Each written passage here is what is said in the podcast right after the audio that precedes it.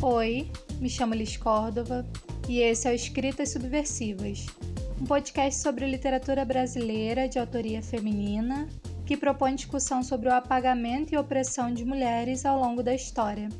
Indicações literárias traçando esse paralelo entre os escritos e os momentos históricos, políticos e sociais.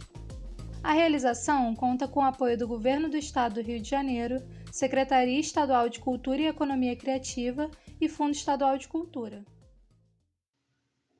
Não escrevo para agradar ninguém, repetiu inúmeras vezes sempre que alguém se queixava de não entender o que ela queria dizer em suas obras.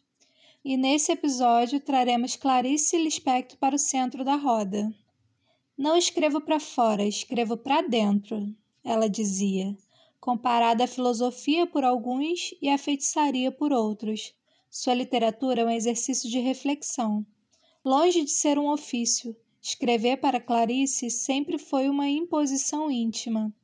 É o que encontramos logo ao abrir o livro Clarice na cabeceira. E mais, Certa vez perguntaram a Clarice que título ela daria para sua autobiografia. A resposta foi sucinta, mas, como sempre, mortal. A procura da própria coisa. A coisa. O mundo real, neutro e indiferente às construções humanas. Nisso, incluía a própria literatura, e foi, desde seu primeiro romance, Perto do Coração Selvagem, a grande paixão e o grande inferno de Clarice. Viveu atrás do de trás do pensamento. Shaya foi o nome que recebeu ao nascer, em 10 de dezembro de 1920, na Ucrânia. No ano seguinte ao seu nascimento, toda a família fugiu dos ataques antissemitas disseminados na Rússia durante a Guerra Civil primeiro para Moldávia, Romênia e mais tarde, em 1922, para Maceió, onde alguns parentes já moravam. Ao chegar no Brasil, todos adotaram nomes portugueses. Pincas se tornou Pedro, Mânia virou Marieta e Chaia Clarice. No ano de 1929, Clarice e sua família se mudaram para Recife, onde passou a infância no bairro de Boa Vista. Fez o primário no grupo escolar João Barbalho, aprendeu a ler e escrever muito nova e logo começou a escrever primeiros contos. Com nove anos, Clarice ficou órfã de mãe. Terminou o primário e ingressou no ginásio. Após os dez anos de idade, foi para o Rio de Janeiro, no bairro da Tijuca. Ingressou no colégio Silvio Leite e foi conquistada por sua biblioteca. Em 25 de maio de 1940, publicou O Triunfo, sua primeira história conhecida.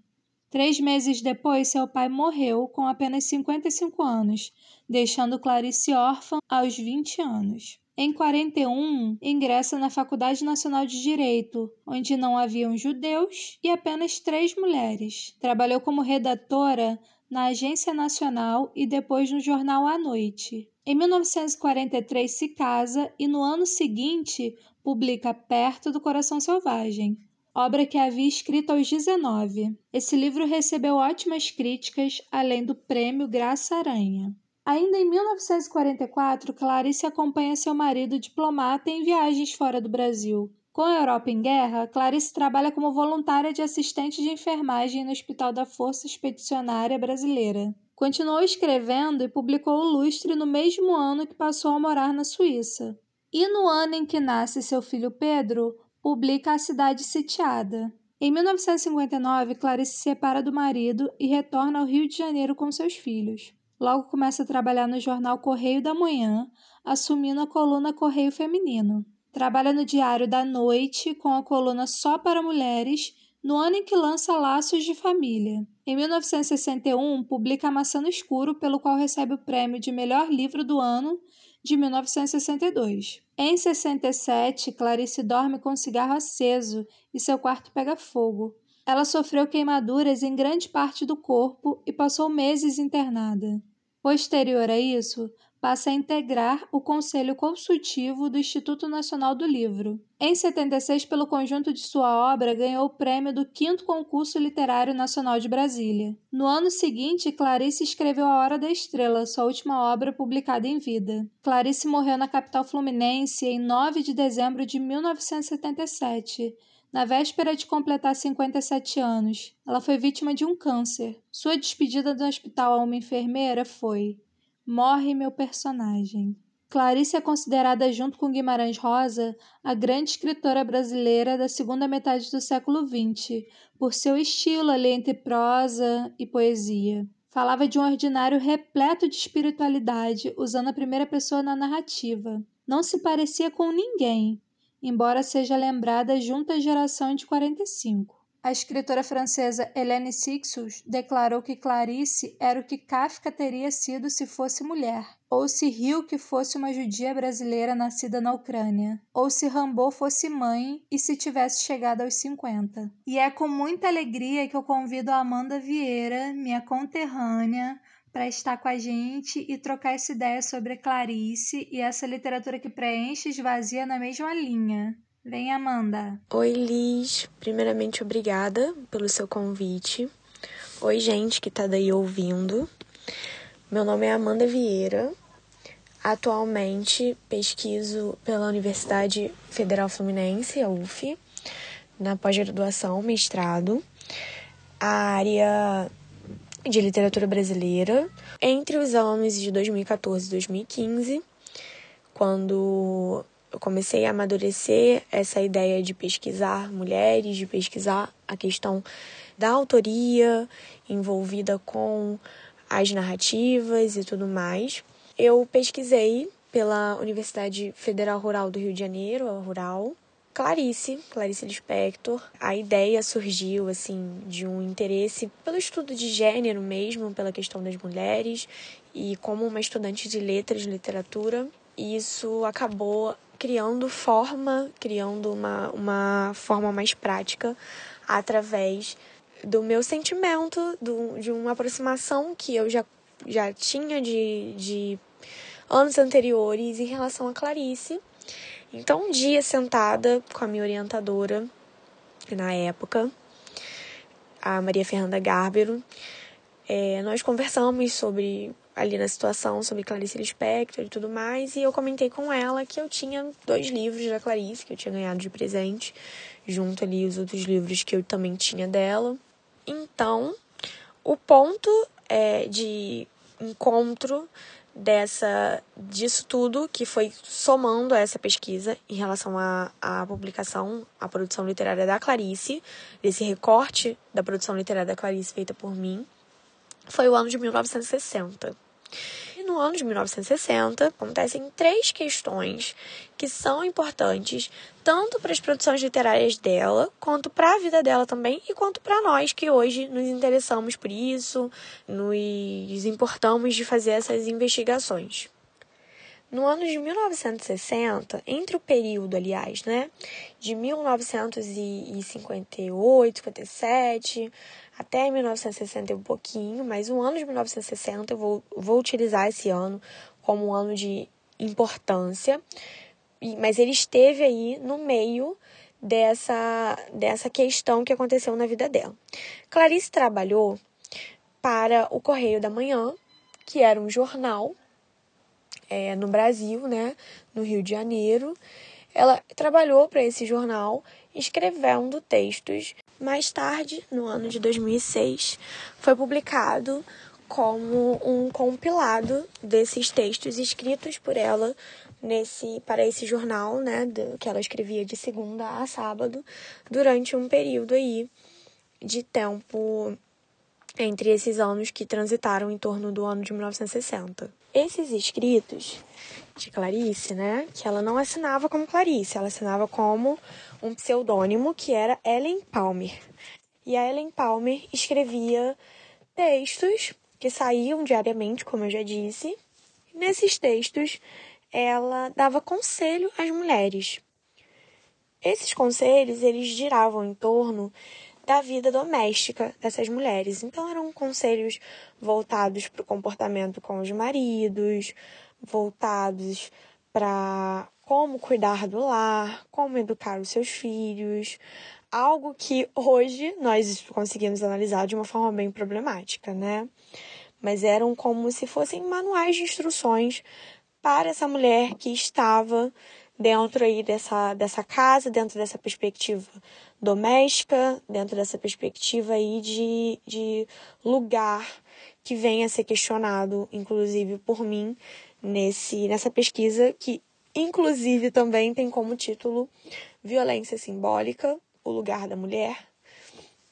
E nesse mesmo ano, de 1960, Clarice publica um livro que é mais conhecido, esse Correio Feminino não é tão conhecido assim, mas esse é muito conhecido, que é o Laços de Família, que é um livro de contos, contos belíssimos, inclusive. É interessante pensar como uma autora, mesmo sabendo que existem várias questões ligadas à produção literária, mas uma autora escrevia num determinado momento, num jornal, escritos que pareciam escritos que pareciam ser feitos como manual de instruções para mulheres que estavam dentro do lar.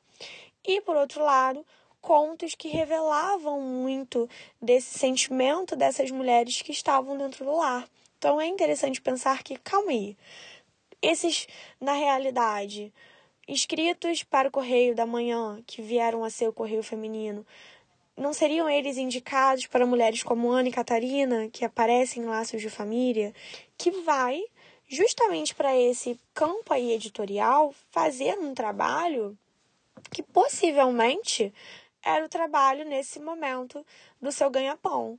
Era o trabalho de uma autora que precisava criar os seus dois filhos, manter a sua vida, né, levando obviamente em conta que nós estamos falando de uma autora que corresponde a uma determinada raça, que corresponde a uma determinada classe social no Brasil. Temos que não podemos esquecer desse, desse, desse fator. Nesse sentido, essa pesquisa, então, ela se volta para o desdobramento dessas questões de tanto esses escritos feitos aí em forma de manual de instruções para uma mulher que foi destinada a viver dentro de um ambiente doméstico, é, destinada entre aspas, tá, gente? Pensando aí numa, numa sociedade patriarcal que direciona essa mulher para esse ambiente, né? Tentando desvendar essa situação das mulheres, né? Partindo aí desse corpus literário, que é o corpus literário dessa autora, que é a Clarice, e fazendo também uma investigação da própria vida dessa autora, que nesse caso específico é um caso em que a vida dela não a gente não consegue desatrelar essa vida dela, porque justamente nós estamos falando aí de três situações problemáticas. Nós estamos falando da situação problemática dos textos de correio feminino, que eram assinados por uma mulher, não era qualquer mulher, né? Era Clarice, que ao mesmo tempo estava escrevendo Laços de Família, aliás, que estava publicando Laços de Família, que é um livro extremamente denunciador de violências é, dentro aí dessa perspectiva de, de, de forma de se viver. Lembrando também que quando eu falo de extremamente denunciador, é dentro da perspectiva da literatura de Clarice, né? Da forma como Clarice escreve e a situação da Clarice, que é justamente também uma mulher vivendo aí uma sociedade patriarcal, uma sociedade problemática, como uma mulher tem um ato aí de romper com algo que não era dado como um direito na época. Ainda hoje é muito problemático ser uma mulher separada, né? Imagina em 1960. Então, é mais ou menos isso que eu queria falar, né, com esse espaço que a Liz abriu. Inclusive, obrigada de novo. Eu adorei essa ideia, você sabe. É... E ela me recomendou que fizesse uma recomendação de obra literária para vocês. E ano passado, início do ano passado, eu fiz a leitura de uma obra que, amante de Clarice como sou e serei para sempre, apesar de não pesquisar mais Clarice hoje, eu fiquei completamente apaixonada e não pude deixar de enxergar uma uma literatura que se aproximasse disso, né? Que é uma obra que chama Joias de Família, da autora Zumira Tavares. É uma obra maravilhosa, lindíssima, que tem aí essa questão da família, mais uma vez, para quem gosta de, de, de, de, ler sobre isso, para quem gosta dessa literatura, é, de, porque se aprofunda no psicológico desses personagens, que tem aí esse tom intimista. Eu realmente indico essa literatura. É uma literatura incrível, muito bonita. E é isso, gente. Muito obrigada pela oportunidade. Obrigada por vocês ficarem ouvindo até agora. Beijos e até a próxima situação. Muito obrigada, Amanda. Foi um prazer enorme. Espero que tenham gostado. Te aguardamos no próximo Escritas Subversivas. Abraçaço.